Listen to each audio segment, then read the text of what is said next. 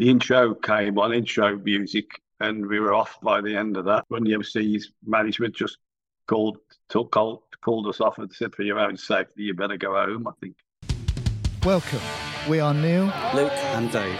340 somethings, reminiscing on the runners and riders of 90s guitar music.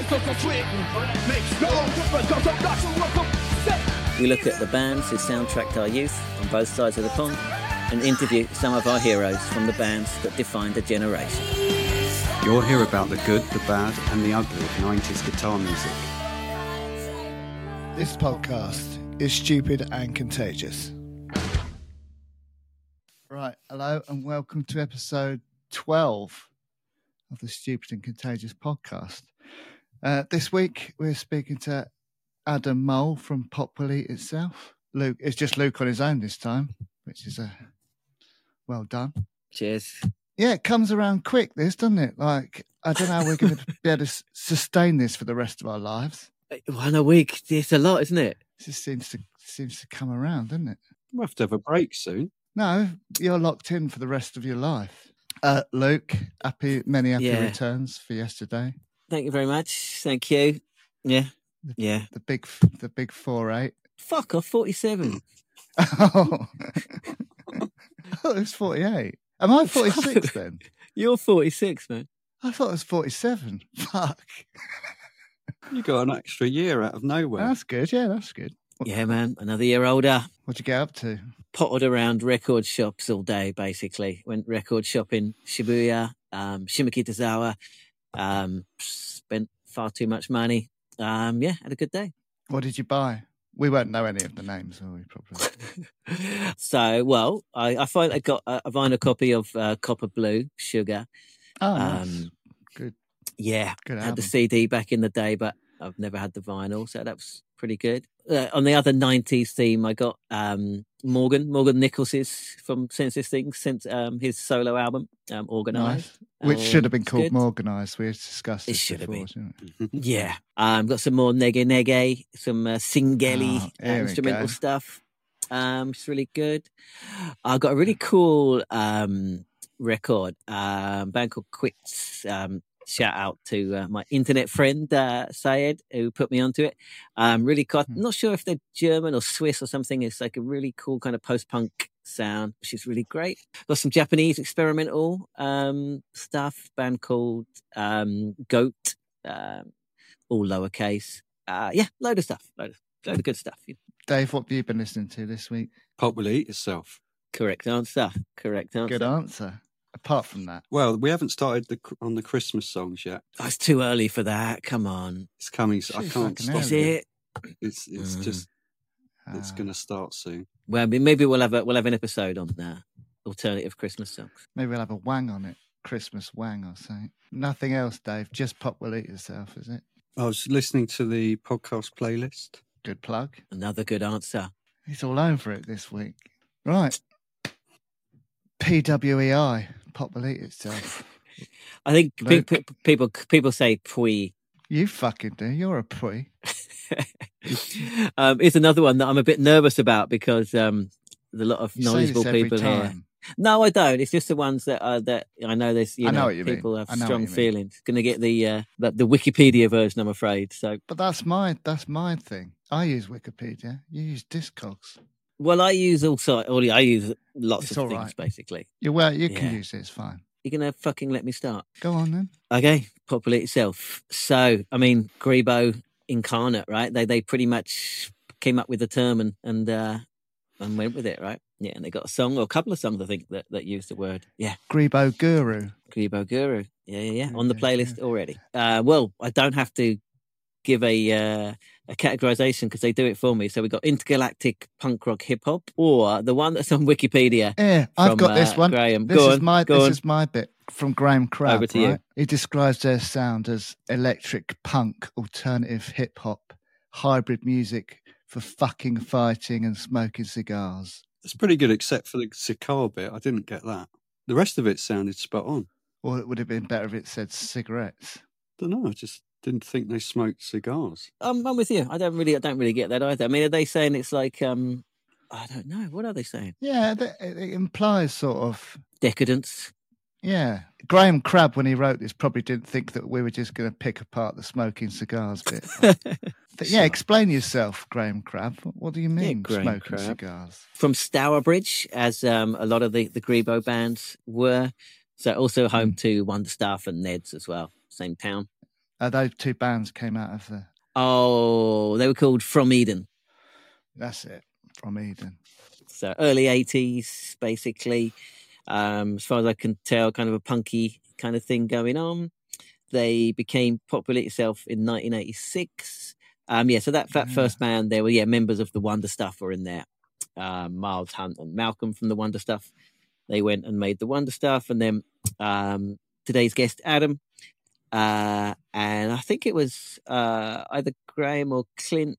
Um, yeah, made made Pop Will Eat Itself, basically in 1986. So, I mean, he explains in the interview, so I won't go too much into it, but he kind of explains how they, they kind of changed from a kind of a, a short, sharp, buzz cocky and kind of punk band um, after seeing the Beastie Boys and started incorporating loads of different stuff uh, into their sound, basically. Classic lineup. You got um, Clint Mansell, uh, vocals, guitar, Graham Crabb um, on everything basically, doing loads of different stuff.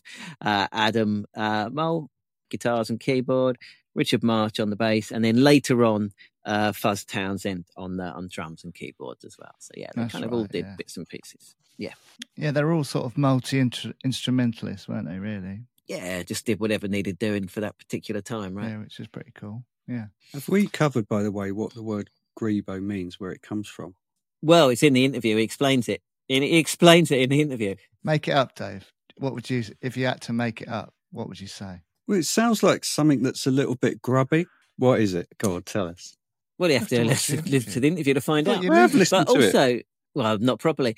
Also, there was another term that was going around at the same time, which is Fraggle Rock, which is I'm sure also trying to kind of say like the same kind of thing. I think like the Grebo bands were more like just the Stourbridge kind of lot, and then like Fraggle Rock was kind of the kind of the wider bands that were similar. But Fraggle Rock didn't really take off because it's pretty shit. Good show. Yeah, I love the program, but to be called Fraggle Rock isn't. it- It's an insult, right? I don't know. It doesn't really mean anything, does it? Fraggle. It's like a little dig, isn't it? Like a little furry thing, wasn't it? The Fraggles, yeah, yeah. I used to have the seven-inch single of the the theme tune. Well, they they released a song, didn't they? The Fraggle Rock theme song. I did- used to have that one on seven inch. Well, if you've As a got it, boy. they did. So I think they did eight albums basically, which is a lot, right? But they changed. We again we talk about in the interview that they changed with every album, pretty much, right? Whatever they fancied doing, incorporated Yeah. new sounds, new ideas, which is really cool. I mean, he speaks about it in the interview, but Adam was sort of saying that that was kind of a, a conscious thing. They didn't want everything to just sort of sound the same, so they just made songs as they wanted to make them. And if it didn't fit with the one before, fuck it, sort of thing. Do you know what I mean? Yeah, keep it keep it fresh, you know. First album, Box Frenzy in 1987. Um, I think the next one one's probably their biggest one. This is the day, this is the hour, this is this. As in 1989, that had Defcon One and Can You Dig It, Wise Up Sucker, all on that one. So that was kind of like the big breakthrough, and I think a, lot of people's favorite, maybe. I like Wise Up Sucker. That's one of my fa- probably my favorite Pop Will Eat Itself song, I reckon.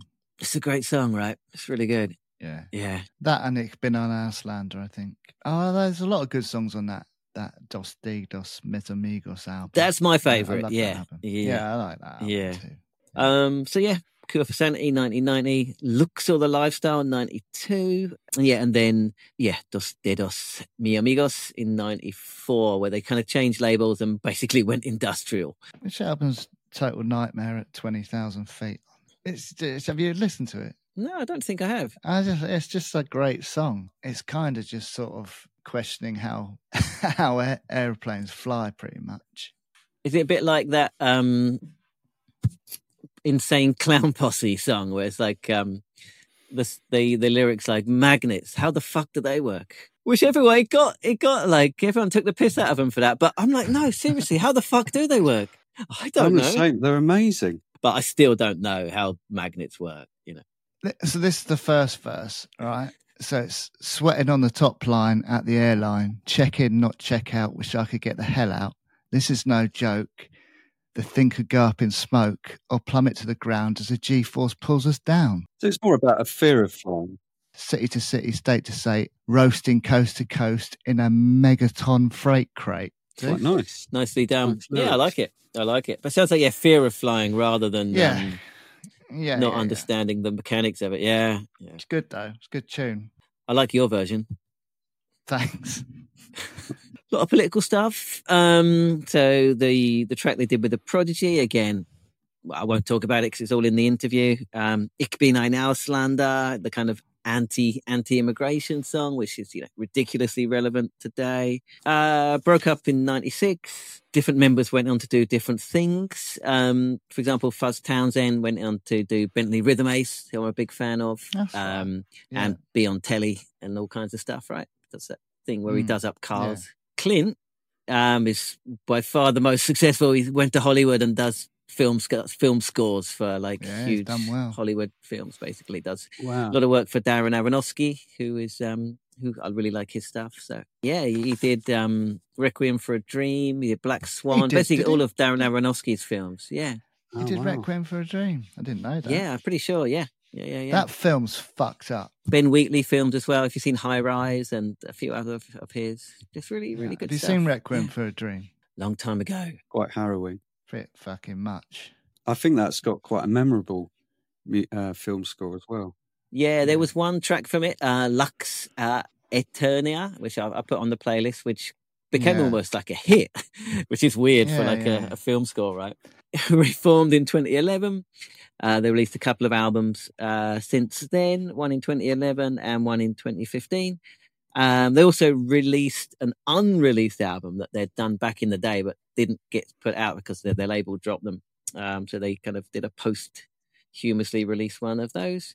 Um, and yeah, and now they're back and um, yeah, putting out like bits and pieces of new music and touring and um, yeah, seem to be having a good time. You said there might be some new stuff on the way, but um, have you listened to that Anti Nasty League album?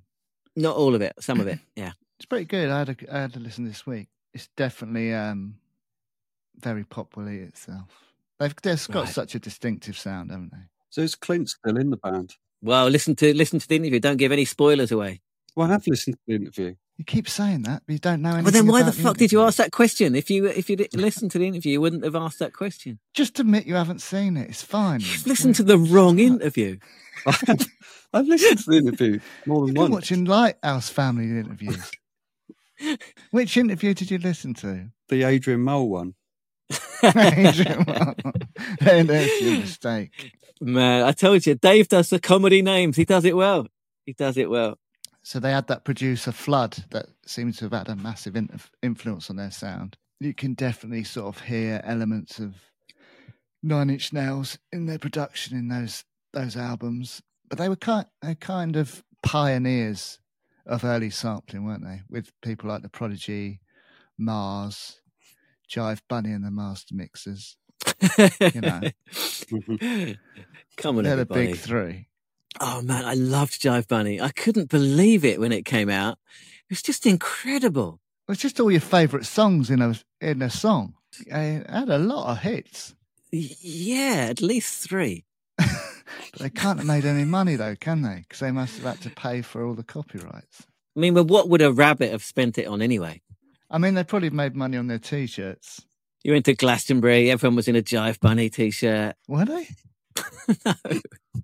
They were probably in hyperglow t-shirts. What is the worst colour for showing sweat? Is it black or white? Why? Do you are you asking because you need to know, or Who doesn't? Or unless you're Prince Andrew, I suppose. yeah, that's it's not an issue. no. No. Uh, we we touched briefly on Dos Dedos Mis Amigos. bit of a, a bit of a, an industrial kind of edge thing going on, but it just Yeah, kind of just a gave bit it, a bit harder. Uh, yeah, it just gave it a bit more like heft. I think their sound. Yeah, You know. I, agree. It- It, sounds Mm, more I really like a it. bit more bit more ballsy, maybe. I don't know, Mm. but it's a great Bit album. cooler. When we Yeah. went to see them, that's when they released that album as well, and- it? Wasn't it? Because we saw them at the Essential Festival, right? That's right. Yeah. That festival, we saw everything. Good job we went to that festival. We had nothing to talk about. I mean, it was pretty essential, wasn't it? But oh, I remember that that gig. I didn't enjoy it, like because I was in Oh, the, There we go I was in the mosh saying. pit, and it was so. I just hadn't experienced anything like it. It was like being on a trampoline with a thousand people or something, You're just flown all over the place. Imagine being on a trampoline with a thousand people. Well, it was like it, that's what it was like. Have you been on a trampoline with a thousand people? No, I like them, but it was just I hadn't experienced anything like that. Yeah, to be fair, if that's your first experience of a mosh pit, it's probably not the best way to ease Well, yourself in. Well, it wasn't, but it was just the most intense, and it happened to be that music. I, I don't know why. It's quite intense music with all the sampling and beats and stuff. It is quite Yeah. intense, quite tribal, isn't it? I guess. Yeah, But yeah. Before I made my um my hilarious jive bunny comment, it was a kind of serious point. They were kind of pe- pioneers of that of sampling, really, around that time. Uh, I don't know. I mean, sampling had been around a little Not while. but I pioneers, mean, it- but do you know, Mm. in the indie scene, I guess there wasn't much of that about in the in the UK indie scene. I don't think. Even in doing that, they didn't really separate themselves from bands like Ned's and that. They still, you could, you could put those two on a tour and it would be fine. You know, if they weren't Yeah. that off the wall. one thing like like getting ready for this this podcast, they've got a lot of really good songs. Yeah, brilliant. It's kind of forget about it, right? They've just got like a whole just like, like banger after banger after banger, just like really really good songs. Favorite Pop Will Eat Itself tune, I've already said uh, "Wise Up Suckers" probably mine. um, Dave. I'm gonna, you know, my usual predictability, but I think Ich bin ein Ausländer is my favourite. But that is That's a like the favourite one on Spotify as well. I think we got obviously the Reddit group. they don't they hate us there anyway. But if ever you mention like your favourite song is like a, one of the big ones, they fucking go for you on there. they really do. They're like, I think I, I how can dare you say that. that? They're like rabid No, but- dogs. Yeah, but what if it is the best one? It's, sometimes it is. Do you know what I mean? No, you've got to keep indie credibility. That's fine. Well, not really. Like if Alice in Chains, my favourite song is probably Would. Do you know? But it's their biggest hit. But it's Oh, you're so fucking favourite pathetic, man. If your favourite cha- tune is Would, you're not really an Alice in Chains fan, actually. Well, God. this is exactly what it sounds like. Yeah, that, that's what. It, that's how it goes, and you're like, all right, and that's how they speak hell. as well. And then I, you have to say it's something else that's not your favourite. Yeah, but that's that's what people do all the time. They all pretend to be cooler than they are, don't they? There's nothing, you know. That's what you get for, with me. You know, I never do that. But you've crafted your persona to get away with it. Yeah, for a long time, many years now. yeah, yeah, But yeah. but Ich bin ein Ausländer is a fucking great tune. Oh, it's incredible. Although it's not their biggest hit. So their biggest hit is uh, was uh, "Get the Girl, Kill the Baddies," which got num to number nine. Mm. And do- I remember going to buy it. I bought it in Duns. We loved Duns, didn't we? To explain to the uh, to the listeners, Duns was pretty much the only record shop in in Seaford in the town where where we live. Dingy fucking it's like carpet, like sticky carpet on the floors. It's a Yeah. dingy little shop basically. But they got like all all the indie hits in it, and no one bought them. So if you waited like a month, they'd reduce them down to like twenty five p for the Mm. cassette singles, right? Yeah, put a lot So- of stuff in there. Yeah. So I bought Get the Girl, Kill the Baddies from there for like I think like 25p or something like that. But I'm not putting that as my favorite because I'm I've crafted a persona as an indie nerd, so I can't I can't. Yeah, what is it? G- give us something really, really obscure. No, I'm not gonna. My my real favorite though is is um Everything's Cool from uh, yeah, it's a good tune. the yeah. Dos Dedos Mi Amigos uh, album. Yeah, I think it's I just it's just a cool song, you know. All right, should we go into the interview? Dave, do you want to introduce it? No, All right, I'll do it. Fair, man. Here's, here's Adam Mole from Pop Will Eat Itself. Enjoy. Hi, Adam. Thanks so much for coming on. Um, how are things in general? They're fine, mate. Yeah. Um, we've got some gigs coming up in uh, May, uh, middle of May. So The whole the whole year seems to be. I saw in August and Yeah, whatever. It seems on quite a- a on few and on.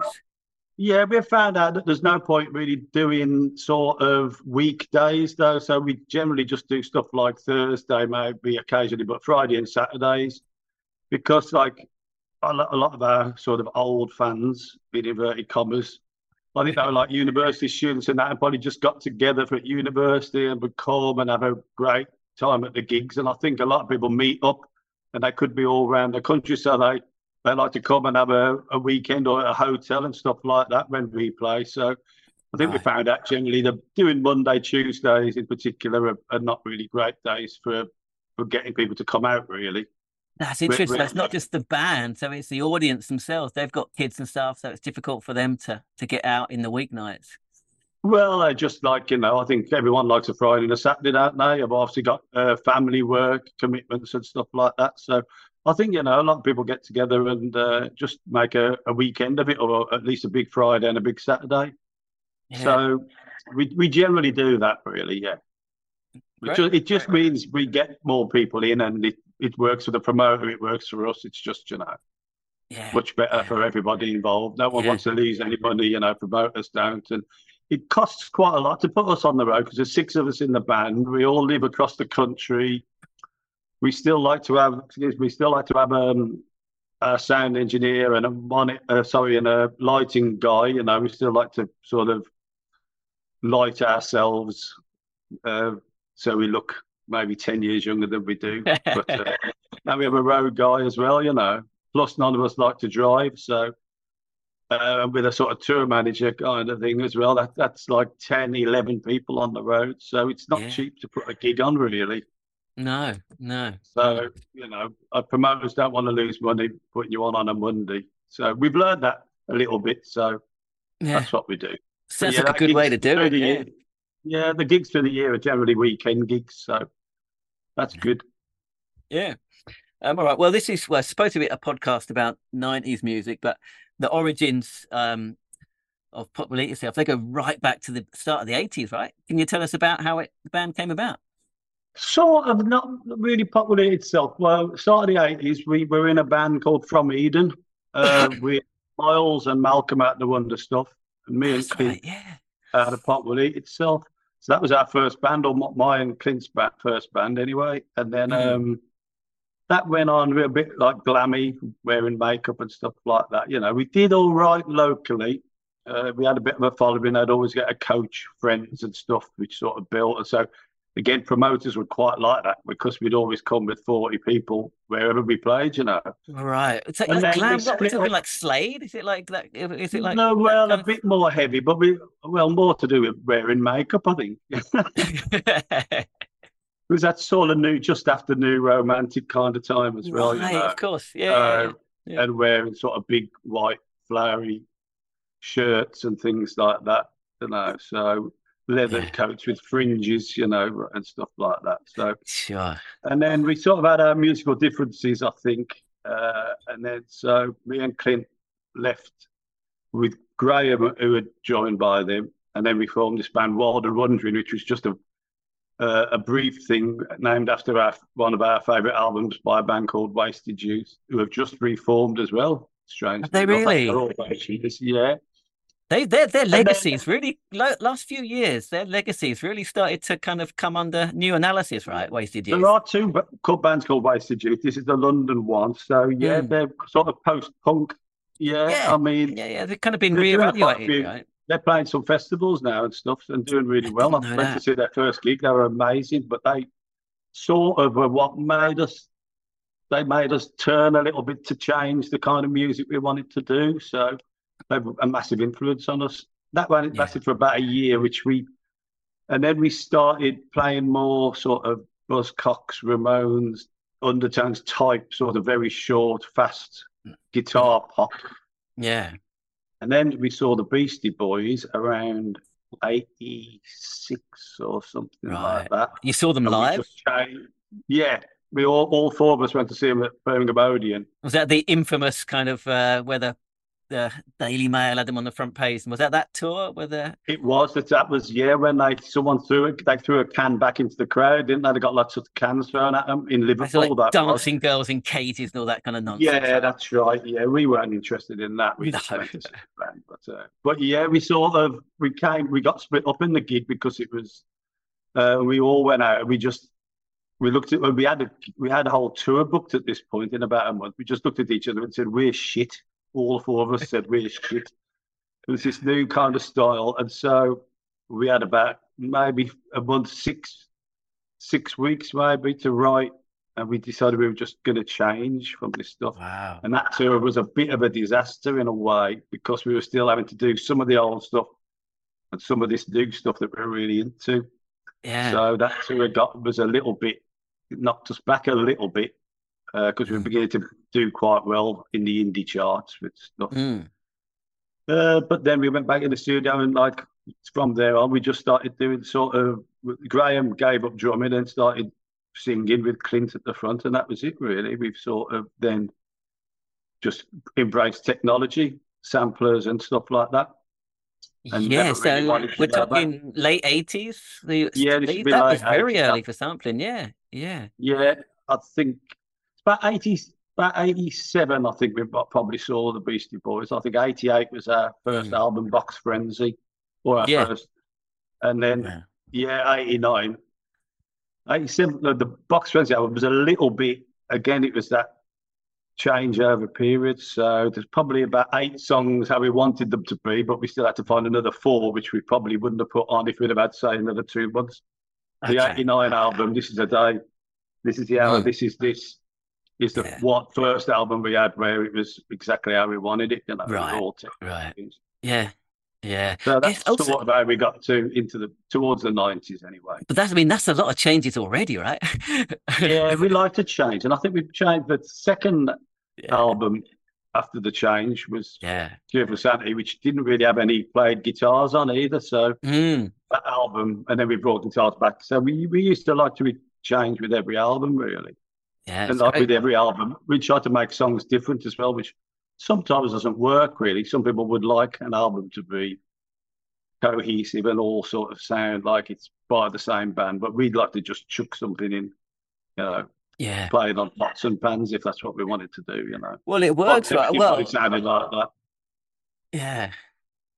Yeah, I we just like to change. I saw it was um so I was watching an interview from the early nineties and the the sound was described as intergalactic hip hop punk rock. Do you think that's a, a good description? Well, it's the a line out of our song. It, I think it's Yeah. supposed to be intergalactic punk rock hip hop, actually. So Okay, the- sorry. Whoever wrote yeah, that yeah. probably got it slightly wrong, but yeah, something like that. All of us are sort of come from the punk kind of new wave scene. That's our sort of, you know, we liked music before, probably when we were 15, but like generally around 15, 16, that's the music. So what were you listening to? Listening to them? When, when, when we're, fit- well, Yeah. I was probably listening to whatever my brothers had at the time. So that would be Led Zeppelin and the Rolling Stones. But then uh, my one of my brothers started playing the Pistols album and the Saints as well. The Saints, Yeah. I'm Stranded. I remember by the Stranded, I was going to say, great tune, man. which he must have played a million times over and over again. It just seeped through my bedroom wall. Never gets old though. Yeah. And um, and then the Stranglers' first album as well. Yeah. So those are the first two things that I really got into. see you got X-Ray Spex t-shirt on today, so My son bought me this for my birthday, yeah. brilliant. So it's my first wear of it. But yeah, I saw X-Ray Spex. I think they were, when you, um, I think they're the, the third band I ever saw, X-Ray Spex. So yeah, Wow, how old would you have been there? I didn't get into punk until really 78. It was 1978, that gig was. So when I started, that the first gigs I went to were 1978 when I was um, 16, is that? Yeah, no, when I was 16. Yeah, great. Yeah. great. Well, what I yeah, I've- I've seen live uh old footage of X-Ray. Just the intensity of their performance, right? It's just amazing. It comes through on this on the video. Yeah, well, that's what made us we want to be in a band, really. I mean, like I said, the the bands like the Clash told you that anybody could play. You know, just go and pick up an instrument. So, unless you're going to be practicing in your bedroom and become a virtuoso, like and play with Yes or somebody like that, you, you know, that punk gave us an excuse to go and do it. And like I said, Wasted Youth again. When I first saw them, Mhm. you know, I played I played like samplers and keyboards really, but not the sort of piano style, more the just sort of holding down sort of samples and TV dialogue and phrases and Mm. stuff like that. But like the the keyboard player in Wasted Youth, Nick, um, he used to sort of pick up his keyboard a little bit and sort of move like that, and you just see he seemed quite cool. Whereas beforehand, the idea of playing a keyboard just wouldn't have appealed. So right. Yeah. he gave yeah. me the thought that maybe you can be cool playing a keyboard. So Yeah. that's sort of what. And then I played guitar for a while, but I phased guitar out now a little bit, so I don't Okay. play anymore. Oh, I, u- I really? played up to about three or four years ago, but suddenly realised that basically the guitars just copy each other. So um, I just allowed me to put more samples on stuff. So Yeah. uh, whereas back in the day when I used to do both, Mm. samplers, the memory in the first samplers would only give you, I don't know, 15 seconds or something. So, Oh, wow. Yeah. or, or else you had to sort of reload floppy disks and that would take five minutes, which you couldn't really do mid set. No. No. but now obviously you can just, you get a, you can have hours of samples. So I can play a lot more live now. Yeah. Um, I also, I I- guess it was like it was like the the wild west of sampling back then, right? There was no nobody knew what the rules were. Did you have Well, any kind of legal problems with that kind of stuff? We didn't, but you see, most people did, and most people credited stuff on their records and cleared it for us. We never did. So we have been done a couple of times, but then we were on RCA. I mean, now if we're doing stuff now, we'll be a lot more careful because you know we haven't got a record company behind us. But we just never used to tell RCA. It was obvious, but we got done for the Twilight Zone in DEFCON one. I think they took. I think it was fifty percent or more. They took on the Oh. on the songwriting of that, even though it's a little, just a little bit in the middle. Yeah. But you know, fair enough. It was a fair cop, really. But it does sound good. yeah, we could have got done a lot more. Hopefully, we don't. Yeah. So Yeah, yeah, yeah. Um, you talked about uh, RCA. So you signed to RCA, like major label. I mean, how was that? Did it feel like you were kind of going places? it was, it was good. But like, we were starting to do well with um, Chapter Twenty Two, which was our manager Craig Jennings' his label beforehand. But like, it just seemed, you know, it just helped you up. You know, you got a better video. You got to sleep in hotels that weren't damp and stuff like that, and they just pay for su- tour support as well, so you could have better engineers and more lights. Really, we've always tried to put on a good show with lights, and I think we always have. We still use the same guy now, Oscar, who did our lights, like you know. So he sort of built with us, you know. Now he does different stuff and that, but like we all come from the same early geeks together. So that would all cost money, you know, traveling around with lights, you know. So Right, right. it just made things easier. I know a lot of people thought, you know, you should remain independent and stuff like that. But um, the call, we just got called towards maybe a bit of extra comfort. Yeah, So, fair yeah. enough. No, I mean, we signed to Korda Marshall as well, as, as well, who was our A&R guy. And we loved him and he was great, you know. And we got Flood to produce the first two albums Oh, right. which. Flood probably, you know, probably not. He'd have probably done it actually because he does do independent stuff, but we'd have hmm. probably not got the context to get in with people like that, you know. So Yeah, yeah. record, major record does help you with stuff like that, Yeah, and obviously the Designers Republic, you know, just better artwork and stuff like that. Although he did Yeah. start on DEF CON one, which is a single before we signed to RCA, he did the artwork on that it just seemed more comfortable and we probably sold out as far as some people were concerned. But you know, that was it. You know, and we, like I said, we did always uh, admire and respect our A and R guy at RCA. He was always brilliant with us. And a, when lot- we a lot went of bands. RCA, he signed us to his new label, Infectious, in 1994, I think. Okay. So we followed him to his own label that he um, ran for Mushroom Records. yeah. I think we're on with we're on with Ash and Garbage and stuff like that. Were his first three bands, I think. So Wow. that's still going now and doing well, I think. So Yeah. Yeah. signed to a, major, but we signed to someone we really liked and respected, and he always supported us. So it Yeah. felt almost independent as well. Ah, man, you don't you don't have to justify it. It's, uh, it's you know, no, a lot of no, were, no. you know. I talking, Yeah. well, we, we were talking to Ben from the Senseless Things. They signed to Epic and all of that, Yeah. you know. Yeah. I think it's a sort of dream, you know, to like Yeah. When I was a punk rocker, I, I, you went off bands when they got too popular.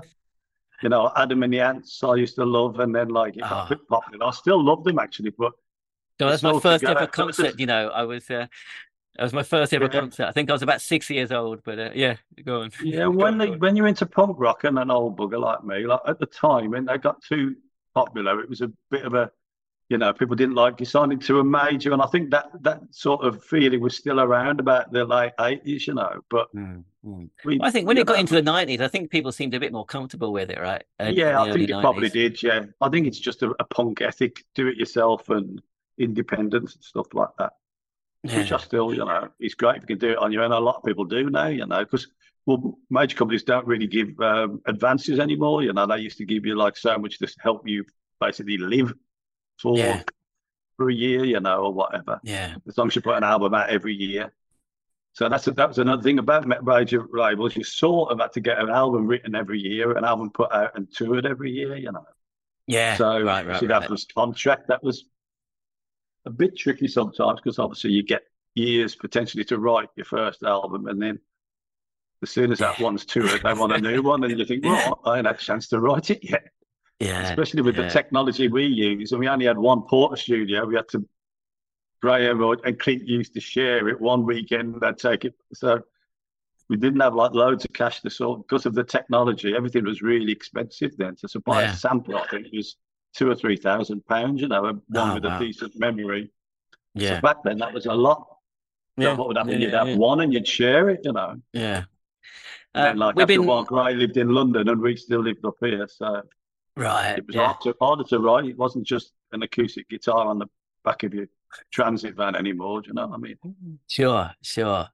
Um, we've been interviewing quite a few bands from like the Grebo scene of the early nineties. Did you feel kind of part of any scene like that? Were you good mates with any of any of the bands? Yeah, a little bit. I mean, you know, I think we came up with the Grebo thing, although it's an old term because someone yeah. when me and Clint, me and Clint used to go and see I'm writing about it. Because I'm writing a book at the moment. But oh, great. I've just book one. I'm writing a second one. And I'm just writing about that this week that the Grebo thing come from. We were in the cinema and Clint stood up and some bloke said, Sit down, you greasy Grebo or something. And like, so we wrote a song called Oh Grebo, I think I, you, I love you. And um, it's sort of the press just took on the on the word really. Mm. I think he's dressed similar to Crazyhead and Gay Bikers on Acid with that kind of leather trousers and leather jacket kind of vibe, dyed yeah. hair. Yeah, and yeah. I think it's a bit of a lazy thing, but you know, we embraced it and don't know crazy so much, but we played with the bikers a few times. Obviously, Mary out the biker sings with us now, you see. Now, because yeah. Clint, obviously, well, I don't know if you know, but Clint, one of the main singer, one of the two yeah. main singers, we great. He doesn't do it anymore with us. And uh, but Mary does Clint's parts at the Gay Bikers. So, oh, wow. yeah, we've we've always been friends to a degree. Yeah. Yeah. Yeah. Um, can I ask about the uh, the ill-fated Def Jam tour with uh, Public uh, Enemy DMC?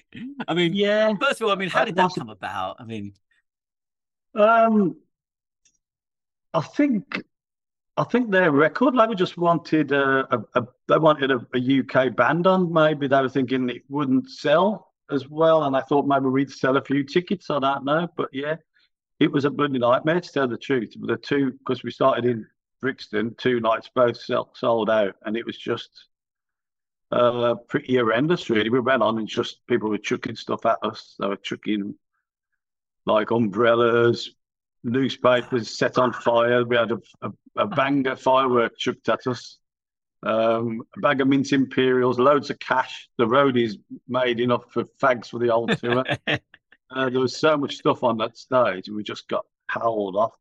So we did, oh, I think, wow. we due to play seven, we got through five. Thing is, we had to do it again next day. We cut the set till to four. I think we did about three.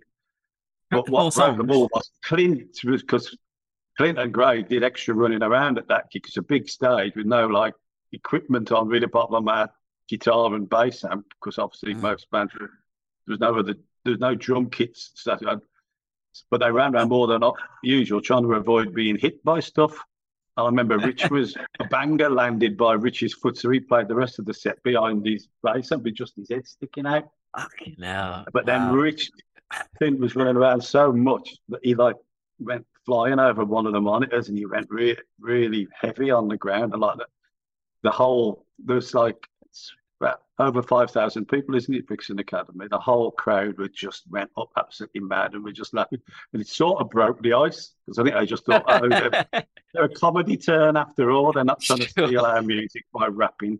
a little bit. So, and I think we just about got through four songs that day. But then we went to. Belgium. We thought it might be better in Mm. Belgium, but the boys over there were all real sort of b boys and that, and they were spitting at us. So Oh, wow. went back to the punk days, and we just got Yeah, I was gonna say. Yeah. So, and then the fourth day, we thought we'd do okay in Germany. We'd just done a tour of Germany, did all right, and we got through the uh, the intro came on, intro music, and we were off by the end of that. so much like abuse that they the uh, when the MC's management just called took called called us off and said for your own safety you better go home. I think wow. that was a bit mad because we are going to do whole Europe. So the crew were all booked and we had a tour buses, the hotels and everything were all booked. Again, thank God we were on RCA because otherwise we'd have been, Right, right, probably- right. Yeah, we'd have probably yeah. been bankrupt and had to finish. So So, that's mean- a good thing about having a tour support, you know. Yeah. But you know, we we sold a few T-shirts at that Germany gig. About, about thirty just for the intro. And there you go. the next Public Enemy single that was like the cover was newspaper reports of us, one of which says Poppy's thrown off uh, Def Jam tour and stuff. So we quite like that. That we got on Yeah, a Public yeah, Enemy yeah, Uh, single sleeve anyway. Yeah. but no, it was quite frightening. Yeah, I it must have been a relief, I I guess. was- the second night going on at uh, Brixton, I was just sat there thinking, like, I wanted to be in a band to be cool and have a great time. It felt like I was sat outside the headmaster's office waiting to be caned or something. You know what I mean? Yeah, yeah, yeah. Wow, wow. Um, it's interesting. Um, you, I mean, uh, you had like a top ten hit, right? Get the girl, kill the baddies. Um, great. Yeah, tune. when we were kicked off RCA, we're the only unsigned say- band who had just been kicked off when the single was coming out, and it went in at number nine. Yeah, I think it was some kind of fluke. Thing is, with us, our records would generally go in the top forties because we had like a, a, a cult following, really. Yeah. But they'd Mm. never go up. I don't. I think we went up once, even if we played top, Okay. top of the pops. We would generally fall back down. So we never really had a what I'd call a radio hit. I mean, you know, we never got put on the playlist by Radio One. Mm. Uh, the, the the nighttime DJs would play us a bit, but you know, a lot, a lot of other bands would have like a big hit at least. You know, made them a sort of um, like a, a name in most people's houses. You know, Yeah. people, people yeah. would have at least heard you, but you know, everyone would still say "Pop will who" if we said who we were. Yeah. But that was sort of good. I think it gave us longevity in a way. I, it sounds like I'm just saying this, but um, I think people liked the fact that we were they, we were their band. You know, Yeah. people- Yeah. Yeah. Yeah. seemed to really like us or not really bother that much with us. You know, Yeah. Oh, yeah. Yeah. Well, me and, and Neil and the other bloke Dave, we were, you know, we are all into well that whole scene, right? So yeah, we we loved it, and seeing you on top of the pops, eagerly awaiting uh, to hear the word "motherfuckers" at uh, primetime TV. yeah, we changed it. Slightly didn't we? We to change. yeah, I know. We had to change that. Yeah, I mean, back back in those days, well, you wouldn't have got away with that anyway. Now, No, no. But back in, I mean, when we put DEFCON one out, we had to change to get any radio play. We had to change the word Big Mac because it was advertising. So Right. I think we had to do something quick. I think they just cut the word Mac out and on the on the tape and turned it round. People think we're saying big one or all these things. I don't think we actually did anything. Just yeah, we didn't have time. We had to get this stuff. They want Radio One said we really like the track, We'd really like to play, it, but we're not playing it because of Big Mac. So I think they turned a little bit of tape, just cut it out, turned it round, and glued it back in. So it doesn't actually say anything. It just says big or something like a backwards. Uh, and then like there's, I think there's there's a, the word ass in Wise Up Sucker in the verse, and they wouldn't play that because Right. it said the word ass in it. You know, and then Radio One, so many years later, I had a number one which said the word ass about forty times in it. You know, Right. Right. Check, Yeah. keep checking that ass, that one. You know, Right, right, right. Massive Radio One hit. So Yeah. we, we just we just we got no time in. We hadn't, you know. just as we sort of split up, Radio One started playing uh, Indian sort of yeah, yeah. British music and stuff There like that. go. for the first time exploded, right? Yeah, yeah, yeah. Yeah, yeah. but you yeah. know, I've got no complaints. I'm still here. When you're on top, I, I used to be obsessed with Top of the Pops. Um, do you remember who else was on when you were playing? Uh, Kylie, I think Duran Duran. Um, Did you speak to Kylie?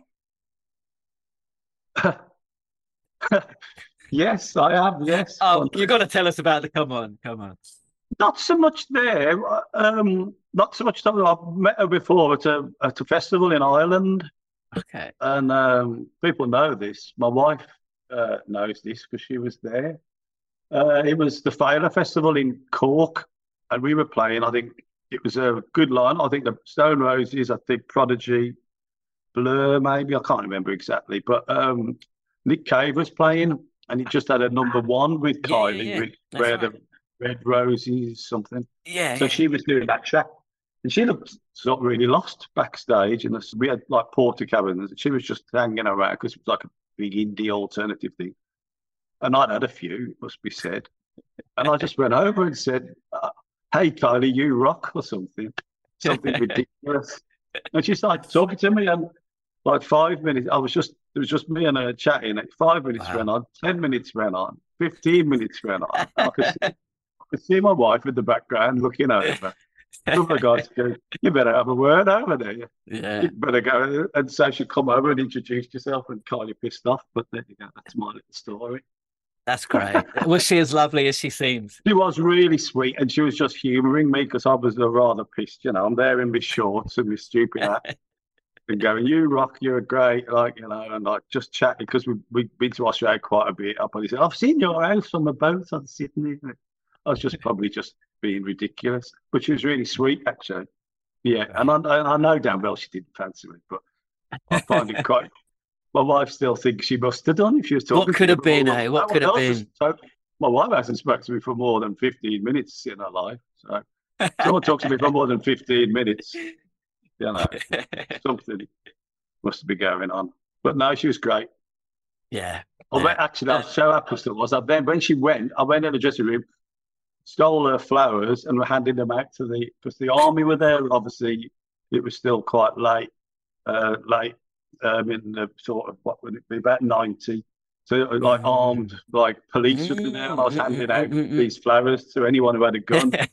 Uh, that just sort of says what kind of Brilliant. what kind of how I was. So It's great. go. It's great. Um, you talked at the beginning about how your sound changed a lot um, through the 80s.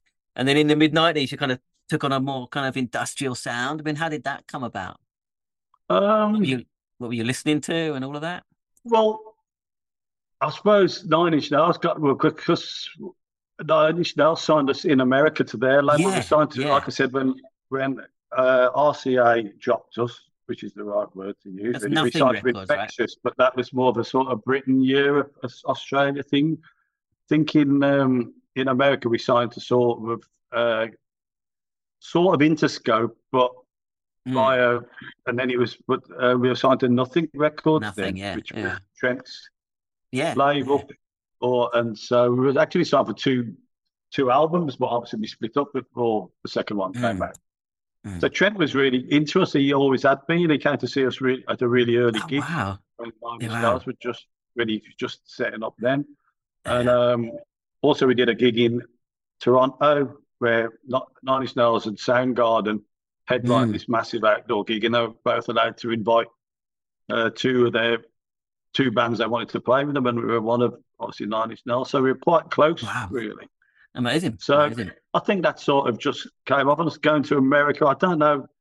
I wouldn't say that it was something that we thought about going. We're now going to try and break America Yeah. because Trent Reznor likes us. Mm. It wasn't really like that, but I think we just sort of got into a little more industrial. I don't think it's massively industrial. I mean, No, true, true. Like Yeah. uh, Horribilis off the album and Mhm. Home and Babylon and stuff like that, which aren't. So we still had that kind of Yeah. but sort of most albums sounded like we were just crossing over from something to something else, I think, which we kind of quite like that kind of thing. But we, we like the fact that there's different songs on there. But I think that came about from from that really, yeah.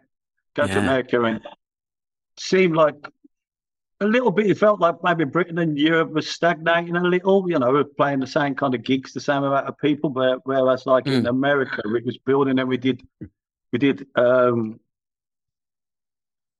um, Nine Inch Nails did a massive sort of American tour, probably 70 gigs or something like that, all across. Mm. And the West Coast, they had Marilyn Manson play with them. And then the East Coast, they, they had us play. So we both did about 30, 35. Oh, wow. Did you get to hang out? I saw well, Marilyn Manson was on the same label, right? I mean, did you get to hang out? We've done gigs with them before, actually, a couple of gigs, because again, it was like they, were- they, were on nothing as well, I think. Yeah, yeah, I'm yeah, not sure, yeah. but I'm sure they're all like yeah. They were. So yeah, yeah, like we've done gigs. We've done a gig with Nine Inch and Marilyn Manson a few times. Yeah. So yeah, we used to be that we used to be quite friendly with them. Marilyn Manson and and Trent uh, Van yeah. Yeah, it just seemed like an otherworldly kind of thing when when they came out, right? Marilyn Manson. It's just uh, Yeah, I mean they sort of suddenly took over sort of Trent's sort of you know the Nine Inch Nails kind Yeah. of thing for a Yeah. little bit really. They probably you know which um uh sort of. Oh yeah, well they got they got really big, yeah. They Just did, after they that, did. just after that tour that we did, yeah. Okay. But you know, Yeah. apparently we, we were going down better than Marilyn Manson did, and then their next record just went stellar. You know? Yeah, yeah. So I think yeah. that's maybe why we were sort we were starting to just before we split up. They wanted us to move to America, uh, Mm. so and and live there and just work there, but uh, just things weren't right for. You know, I think Clint wanted to, in fairness to him, and he and actually he did go and do that. yeah. But I think things, I think uh, the people had kids back here. It just wasn't that easy, Yeah. really. Yeah. So Yeah. it, it never really happened. Yeah. Um, I can ask you a little bit about political stuff. There, there was um, quite a lot of politics in in your music. You had that track uh, with the Prodigy, their law, and all of that. Um, did that feel like an important thing to be doing at the time? Well, yeah, that was an album on. on uh, yeah, that they, the whole album was um, sort of political, you know, ag- against all the police shutting down all Criminal the justice bill and all of that, right? Yeah. Yeah. So, but that we never actually met. We sort of met him occasionally, like in corridors or something. But we actually never got together to do that record at all. We just All right. sent. They asked us to send guitars. I think they might have sent us a, a BPM beats per minute if they wanted. I'm not even certain about that, but obviously we need to play stuff to a click. So I think there was probably a BPM they sent us, or uh, I think someone spoke to Liam on the phone once, probably, and that's about it. They, he just said, "I want some heavy guitars, some kind of Pop Will Eat Itself kind of chord guitar, whatever, and some vocals, and but like you know, not verse, verse, chorus, just some snatches of vocal." Yeah. Uh, so we sent some stuff off. I think Graham put some keyboards on as well, and I think he said, like, with with respect, I do the keyboards. so um, we didn't do any more keyboards. We just sent off a few riffs and stuff, uh, and then he just. I don't think we heard it till it was till we oh, got really? like, Just worked before- his genius, right? yeah, before we um, we well, we, sent an advance copy of probably on cassette in those days, which apparently I've just read are coming back. Cassettes and new Oh, they've been back for a while. Yeah. Yeah. yeah, Have? Shows Yeah. I know. Yeah. I know yeah. vinyl was. I didn't realise cassettes were. Oh yeah, yeah, yeah, yeah. It's big. It's, it's it's a very specific kind of uh area of music, but yeah, yeah, yeah, yeah. Oh, blimey, I read that today somewhere. But um, so yes, we probably had a, an advanced cassette maybe before it was out. But yeah, we just yeah, that was so. It's kind of weird. We never sort of got involved with. We'd have a couple of phone calls, and he'd say, you know, can you do this or do that? So we sent probably a fair few bits more than what he chose. Right, right. Yeah. But Clint did the fuck 'em and their law and um, back down Yeah. at Sunday, and I'd send a little sample from a film I'd watched the da- night before, funnily. is, uh, um, I'm the law, you can't beat the law bit. Yeah. And I think me and Clint. Where's that from? Do you remember uh, where it was from? It's from. I don't. I, I, I never say stuff like this in case I get sued. But Oh, I it's see all right, it's all with that, I think they. I don't think they used a sample. I think they must have got someone to redo it. Like they, it's it's right from Fried Green Tomatoes at the Whistle Stop Cafe film. There we go. which I didn't want to watch, but my wife wanted to watch it just the night before. So I picked that out. It's so Brilliant. Put it on a cassette and sent it off. But I think they got because the start bit. What's the start of that? What we're dealing it with here is a total lack of respect for the law. Yeah, yeah, yeah. That's from I think that's from Smokey and the Bandit, a film me and Clint used to watch around it. One of the first when videos came out. Yeah, I we used to remember about three- Yeah, There was only about three videos in the shop. There was yeah, that yeah, one, yeah, yeah, yeah, and probably Dirty Harry and something else. Yeah. And that's up there. But I think they've got they got someone else to say it, I think. Oh, So right, okay, to get around that. Okay. just to avoid getting stuff like that. So I probably can Yeah. say that the that, that sample of mine that I sent was uh, from, I think it's fried green tomatoes at the Whistle Stop Cafe or Yeah. something like that. That's great. And like a track like like Ich bin ein Ausländer, that could have been written about what's going on now, right? It could have been written last That's week. That's what everybody says. Yeah, I mean that, that's down. That was Clint's uh, lyrics. That was or Clint's song basically.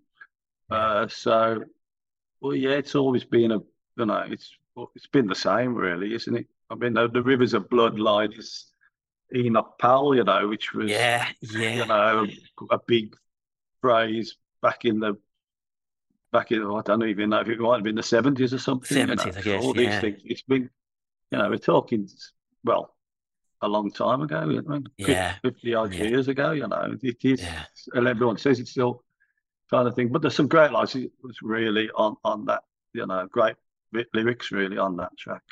Yeah. Uh, Does it, I mean, does it feel depressing as fuck that it's still relevant today? I think everything's getting quite depressing, really. I'm quite Yeah. glad I'm getting old, you know, which is a stupid thing to say. And I can feel like, oh my God, I can just, I mean, you know, I was a massive Jeremy Corbyn fan, and since they've sort of got rid of him, I don't want to take a backward step, but I felt so, I mean, I stopped being in the Labour Party and stuff like that. I stopped sort of, you know, trying to be so pissed off with politics and stuff like that. It's But difficult I, I be still am, but I'm trying to take, you know, I just think, oh my God, it's just getting worse and worse and worse. The Yeah. lies of the Tories and stuff like that at the moment and stuff, all this standard of living stuff that's going through the, I just think they're all lying. You know, it's Yeah. all shit. And you get more and more involved, it just gets really depressing. Yeah. And so, po- politically now, I'm just not burying my head in the sand. I like to be up to date with know what's going on, but you know, it really takes it out of you. Yeah, yeah, it can, it can. I mean, I'm, I'm, I'm in Japan. I'm removed, but even from this distance, you know, I find myself getting caught up in scrolling through Twitter, and it's yeah, Yeah, yeah, yeah. I just wish something could take over the world and make everybody equal and try and. That's your bit of cash. That's your bit of cash. That's your bit of cash. And yeah. all, yeah, all have yeah. the same. That's what I'd yeah, like. yeah. No, Um, no, no inequalities, no differences of people's attitudes towards people. But you know, yeah, yeah. I'm an old hippie. aren't That's good, man. It's a good thing to be. Um, when the so the band broke up, um, as they do, um, when the band got together, um, it, it seems like you were one of the kind of the last people to rejoin the band from the original. Like, Yeah. What happened I was mean- we did we did a reformation. I think it's 2005 where we all did with with Clint as well. But we Yeah. sort of know Clint's obviously doing brilliant in Hollywood with film with his film stuff and that. And Mm. you know, he's always said, you know, I feel I'm too old to be jumping around stage, you know, which is fair enough. I mean, do you think he'll ever rejoin, even for uh, no, no, no, hundred percent not. No. no, No, we're all still friends. It's nothing, nothing like that. Nothing over is like that. He's got his own thing now, you know. Sure, And I don't think sure. two things for John. So we did those, and then we did a little. I think we call it a sound bite. Would it be on a Facebook? I don't know. Would be on a, a Peter Rye Nation page. I think that Yeah. we just. Yeah. It was like ten little snippets of ten little songs, you know. And there was talk of sort of doing it, and then, but like it never really happened. Clint Mm. was, you know, not that interested, which is fair enough. Although some of the tracks were stuff that we do, he'd done, and um, it just sort of fizzled out. And then Graham said, you know, I want to get a version of the band back together. Mm. Um, and everybody just said, I'd do it if we all did it, but if you know, I didn't want to do it if everybody did it. Really, we've been so close as friends, and we just seem we've come a long way, ten years sort of together. That it'd be a shame not to do it as one. But so then Grace said, "Well, look, I'm gonna I'm gonna take the name if that's okay." Which everyone said, "Yeah, of course." Mm. And you got um, Mary in on vocals and, uh, and Davey on bass, Mm. and then a couple of other guys, drummers and guitar. And um, but then like other people seem to be in obviously were in other bands and session guys and stuff. So there'd come a time there was a gig booked, but they had to do stuff something with their other with their other bands, you see. So I think Fuzz was asked first, the, the drummer Mm. left to another band and like there was a gig booked and Grace said, Fuzz, will you do this gig? Yeah. Fuzz says, Yeah, sure, yeah, great. And then like all of a sudden he said to be doing the next gig and the next gig. And then Rich, the guitarist, played with Gary Numan. I think he played bass for Gary Numan. So Oh wow. he had a tour with Gary Numan, like 30 dates or something. Mm. So like, he ain't gonna drop that for like two properly itself gigs in some pub in Right. somewhere, which is obvious. So Rich filled in, and then they were doing a gig together, and I think Kerry Hammond, the buzzard who used to play with us, was doing that. But Grace said, asked me and Rich would I just come and do two songs in the set, so I did that. Oh, okay. And then all of a sudden, Grace said, I got, we're going to Australia in a few weeks, in a month or so. I know you love Australia, Ad. He said, Would you like to come and do that tour? And I said, Yeah. And Rich said, Yeah. And then so all of a sudden, everybody's in the band except Clint. So Brilliant. it's, and so it's gone like that. You know, Fuzz can't do every gig because obviously Fuzz is busy as well. yeah. So we've been using um, a guy who, who Mary put us in touch with, Cliff. He did the last tour, but not the last few gigs. Fuzz did the last. So, um, you know, people are coming in and in and out. But yeah, me, Rich, uh, and Gray, yeah. and Fuzz generally are pretty much sort of in for the long run a little bit. Back in. Brilliant. I like- mean, are you still enjoying it? Yeah, I am. Yeah, we're all really close. You know, really Yeah. friends. We go way back, so you know, no real fallouts ever. Really, you know, it's it's unusual for bands, really. Sure Definitely, a especially our first of both of you. 40 years or whatever. Yeah. Yeah. Yeah. Yeah. Yeah, trouble is, if we live so far away, you know, we're trying to get a sort of album going on, which we've put a couple of new tracks out. Mm. You know, but it's quite difficult when we all live around the around the country, you know. People have got other it's not like we were though, we're all in a band and we're all living, you know, together almost. Like- and, the Beatles, oh, yeah. yeah, and you, you know, and you sat around, you know, you can have a, a cottage or something Mm. for a week and get your ideas together, you know. Yeah. So- so easy. Yeah. You know, we've all all got jobs or families and other stuff going Yeah. on, you know, which is gonna Yeah. Pay the rent. So, uh, but Yeah. hopefully we get. I think we really seem keen on getting an album out, possibly ne- early next year would be lovely. Early, okay. Okay. Any exclusive scoops you can give us? Uh, titles not or uh, no? No. Well, I think we plan to hopefully get a couple of tracks out uh, in the summer as well. Brilliant. A, a double B side, Gray mentioned, but I like that. I like this. I like the idea of that. Yeah. Yeah, right, before you go, I've kept you a long time. I apologise. Before you go, That's fine, okay? I've got um, a couple of questions from our Facebook page, although we've answered most of them. I think in the I've got one that we haven't answered uh, from uh, Gil Vestanpads, who's a big uh, Pop Will Eat Itself fan. Uh, he asks, Yeah. uh, the thing I love about the Poppies is uh, reinvention that came with each album. Did that make it too hard or awkward to incorporate older material into sets as time went on? As a band, kind of, you kind of moved away from that sound. Did it make it more difficult to? the first album tracks? definitely was was well, like I think I said earlier that that first tour, just when we saw the Beastie Boys and we changed, that was a, a, a nightmare because people had already bought tickets on the strength that we were like a sort of we were going to play 22 one minute or two minute songs, which is what we used Yeah. to do. We used to just blast through like the Ramones, that kind, and then all of a sudden we were doing probably six of those, and then another eight or ten or another eight or so with a reel to reel tape machine with Graham running around with a handheld mic, you know, Yeah. sort of Yeah. rapping. And so people were like thinking, and also we weren't rehearsed enough because we wanted to write these tunes. So we were writing them but not playing them. Mm. Uh, so that first tour was a, a bit bad, but you sort of get, yeah, when you've done five or six albums, you can't do all the stuff that people want to hear. No, of know, course. Because there's such a mix of styles. It's difficult Yeah, if to you're jump playing an album, it wasn't difficult apart from if we'd upgrade our our sort of technology, like we'd have a reel to reel tape, but then we'd go to like ADATs, which were like sort of VHS, like it's like a VHS machine. So you'd you'd play stuff on there, and we would probably wouldn't go back in the studio to find the old tapes and put Right, them on. right, it was right. just you Yeah. know, it was just studio time would probably. So by the time we were probably playing Cure for Sanity, apart from something maybe like There Is No Love Between Us or Box Frenzy, we wouldn't have, be, we wouldn't be able to play anything off Box Frenzy unless we brought a reel to reel machine in Yeah. because we just wouldn't have them on the new Yeah. technology we use. I mean, we're doing, uh, in October, we're doing um, so many tracks off Box Frenzy. Oh, really? None of which I think we've, apart from No Love Again, I think we've Wow. actually got. four- Gil says, apart from no love. So there you go. yeah. Yeah, so we've got those to do, but I'm quietly confident. Yeah.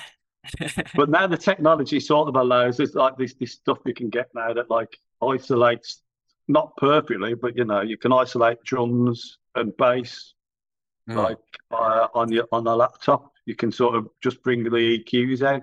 It doesn't do it perfectly, and you always get some kind of spillage of vocal a little bit. But there are ways of sort of doing that now without going finding all the samples and stuff. yeah. But Yeah. uh, I think we'll be okay. We've got to be. Yeah. We've told them. oh, I'm sure it'd be great. Okay, final question we ask to basically every every band member we interview, we ask the same question. Uh, which other band from that era would you have liked to have been in and why? Oh God, uh, throw me that as. Um, it depends if you mean for making cash or Oh, you can interpret it however you like. or writing a great album. Well, we, Yeah. we when we first, it depends. What time are you talking? Eighties or nineties? Again, up to you, up to you, whatever, wherever you want to go. Um, well, EMF were great to tour with uh, in America because they were like uh, a boy band, sort of. I don't mean that in their music. I just mean they're all like young, good-looking kids. So they had Yeah. the time of their life. Obviously, the Wonder stuff because I know Malcolm Miles so well and Bob and Bob Mm. Martin as well. So early Wonder stuff like the, I knew all of them. So that would have been great. Yeah. Renegade Soundwave Oh, album was so what got us to use Flood as our producer, really. yeah. Nice. So Renegade Soundwave was something, one of the first. I mean, Age of Chance was a thing as well. Part of the Beastie Boys, the Age of Chance uh, changed just a little bit too. I don't know that. I don't know them. Well, that's different stuff, but that, and that's where we got the Designers Republic artwork from as well, from working in Fon Studio doing Box Frenzy. So Okay. that was another band that were really cool. Age of. Chance. Age of Chance, yeah. I don't know them at all. Okay. When are we talking? So, uh, that would be probably about 87 okay. again. Okay. I have to check that out. So, but they were on fun. They were they, they did quite they did quite well. Mm. They uh, they covered. That did they? they oh God, I can't remember. But um, they covered Kiss. I think that that was quite. So, um, as did Tom Jones from Prince Day. I don't know. I might have made that Yeah. up. But um, yeah. So I don't know about being whoever made the most cash. okay. Whoever out of those. EMF, I But bet. yeah. I mean, they're, they're the number one in America. Right? They must have done. They must have done all right. Yeah, I'm sure. yeah. I'll think of All right. something that I'll think of the band that, that I, I should say in a bit, but uh, I can't remember right. off. okay. If, if you if, if you do, uh, email. Happy me, Mondays. Happy Mondays. That that'll be. Oh, that's a great answer. Okay, that's Yeah. a great answer. I'd like to have been in the Happy Mondays. I'd They like to have been like the they clean time, one. didn't they? I'd like to Yeah. be the clean one though. All right, brilliant. Thank you so much. Really appreciate it. Uh, giving us the time. Thank you so much. Okay, mate, my pleasure. Thank you very much. Um, all right, so that was uh, Adam Mole. So I was flying solo on that. Um, Yeah, well Gentlemen. done. Good interview. thank you. Yeah, very good. One thing I picked up on I mean, the Beastie Boys seem to get cited by a lot of our guests. I wonder why. Well, they're re- they're like they're like the coolest band ever, aren't they? Yeah, I think they are.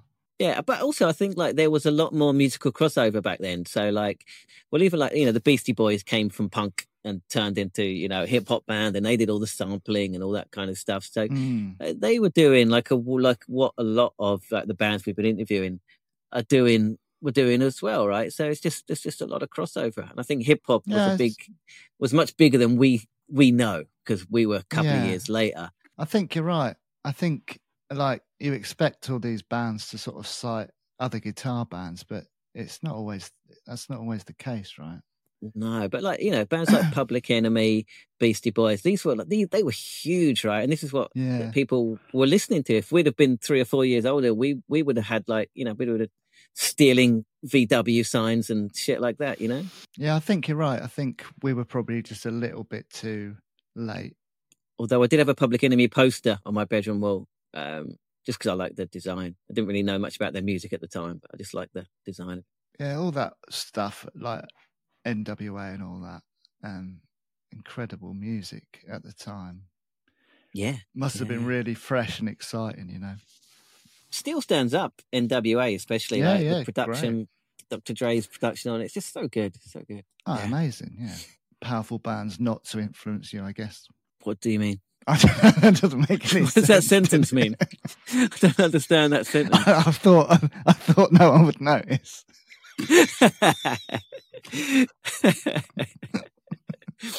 I think they were. I meant to say too powerful not to ignore, sort of thing. That sort of music. right, right, right. Just something I want clarifying from the interview. You know, I did listen to it, but I, The wrong sometimes I need things spelled out. The Def Jam Hmm. one thing. The tour. But what went wrong? So what went wrong was it was, It was Run DMC and Public Enemy. and they come to the UK, did a massive tour, and they got Pop Will Eat Itself on as like an English band. But the uh, the Run DMC and Pop uh, Public Enemy fans were notoriously uh, hostile to support acts, and then Pop Will Eat Right. Itself were obviously not their sort of vibe, although they kind of are. But it didn't go down great, is what happened.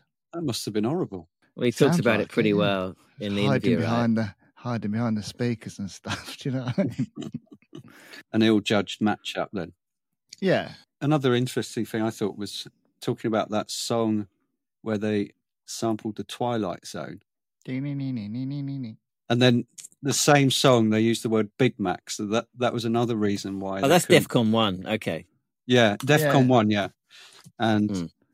so they couldn't have it on the radio because of that. And then they lost the royalties because they s- sampled the Twilight Zone.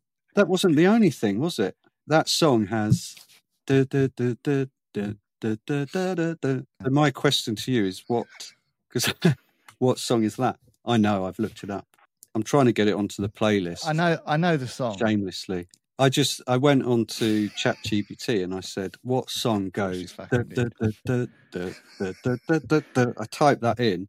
How do you type that in? I just typed out like D A D A D A. Yeah. Anyway, it didn't know. I did. I did find out it was it's Funky Town. I'll make a note to put it on the playlist. Thanks, man. Uh, enjoyed his Kylie story. Yeah, it's good, right? See, this is what's great talking about these people. Individual stories, I think, always make the interviews, don't they? Yeah. Yeah. Um, I, I I found quite interesting from like a techie point of view is the idea that they've always had the same sort of sound engineers, lighting guys, and stuff. The the, the show's really important to them, right? The whole pop will eat itself show. Yeah, like stuff like that matters. Do you know what I mean? Their shows are notoriously very good, even the, even their Mm, live yeah. shows now. What if the power cut had happened to them and not Dodgy? There we go. They would have been in trouble, wouldn't they? I think they would have been fucked. Yeah. Also, I think it's probably a sign that they're that they're nice people. If you've kept the same kind of crew, Yeah. it's usually because you're treating yeah. them like family and everyone gets on, and you know, it just Yeah. it's a sign that you're you're not like a a, a wanker, basically. You know, Yeah, I think so. Stuff like that really matters, I think. If you've got someone that's been doing your sound or lights for 30 years, it's going to be good. They toured with Nine Inch Nails and Marilyn Manson. That tour must have been pretty good. I'd like to have seen Mm. that. Uh, what was really interesting was you know how just how close they were with Trent Yeah. Reznor, and and I think it shows that we've been I think like up to now on the podcast we've been kind of we had this kind of very kind of clear kind of demarcation between the UK and the US bands, but I think there was a lot more crossover than we're kind of giving it credit for. Yeah, know. maybe, right? Yeah, Yeah, it yeah, it wasn't so cut and dried. Just made me think as well. Like he said that um, kind of Trent tried to persuade them to kind of move over to America. I wonder if they had done what what would have happened. You know, Yeah, I, th- I think Nine Inch Nails was kind of not had its time, but it was big in early to mid 90s, wasn't it? Nine Inch Nails. mm, downward Late 80s. Yeah, yeah, yeah, Yeah. yeah. So I don't know. Maybe maybe if they'd have gone over there in the early nineties, it might have.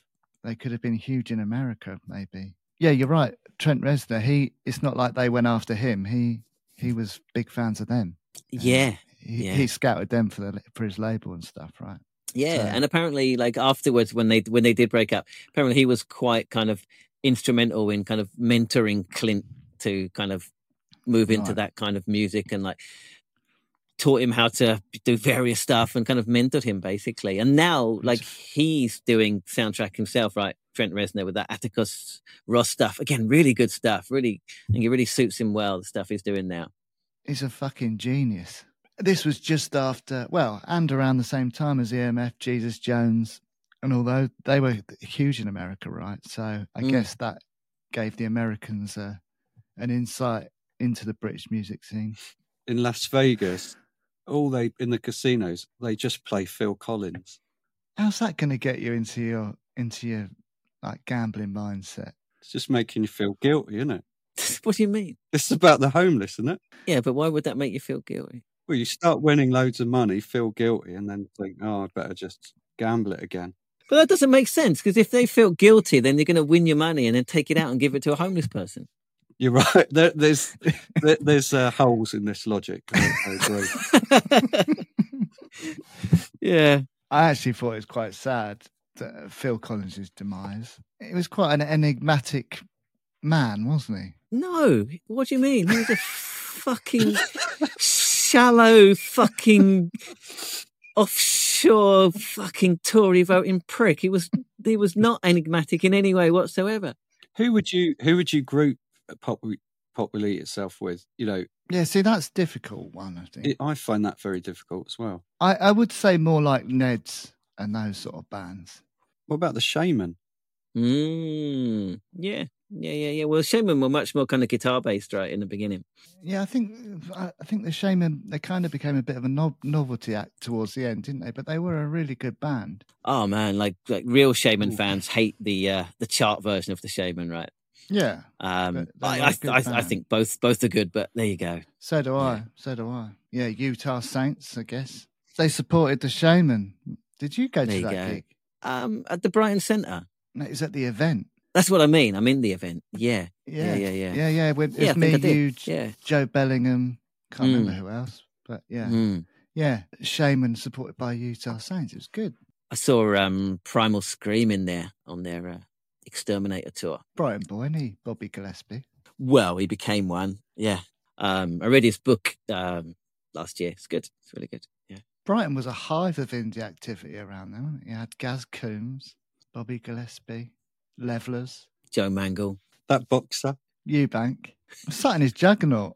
What are we talking about? What's a juggernaut? I s Chris Eubank bought a juggernaut. What do you What mean by a one? juggernaut? It's a massive lorry. Why were you in it? He used to drive along Brighton seafront honking the horn. Yeah. He was notorious for it. Yeah. He had a juggernaut. But how did you get in it? We used to his garden. He said, Do you want to have a look at my juggernaut? I saw him in his Jeep once around Brighton. And then he went through a stage of walking around with a, a walking stick and a monocle. A great boxer, though. No doubt about it.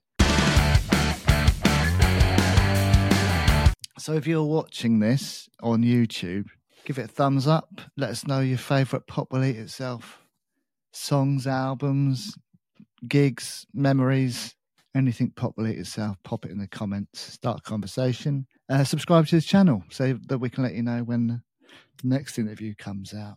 If you're listening, then please do rate this episode podcast. Leave a review. Tell all your friends. So what's on? What we got next week? Wang Wang th- Wang three is it? Wang number three. Don't forget to listen to the mixtape. Um, it's another good one. Um, loads of Pop Will Eat uh, stuff on there. Loads of stuff that Adam talked about uh, is on there. Um, yeah, Dave, do you want to do the honours? See you in a minute. Oh, you cut off. Do it again. See you in a minute. Good, just, just once more, Dave. Go on. See you in a minute.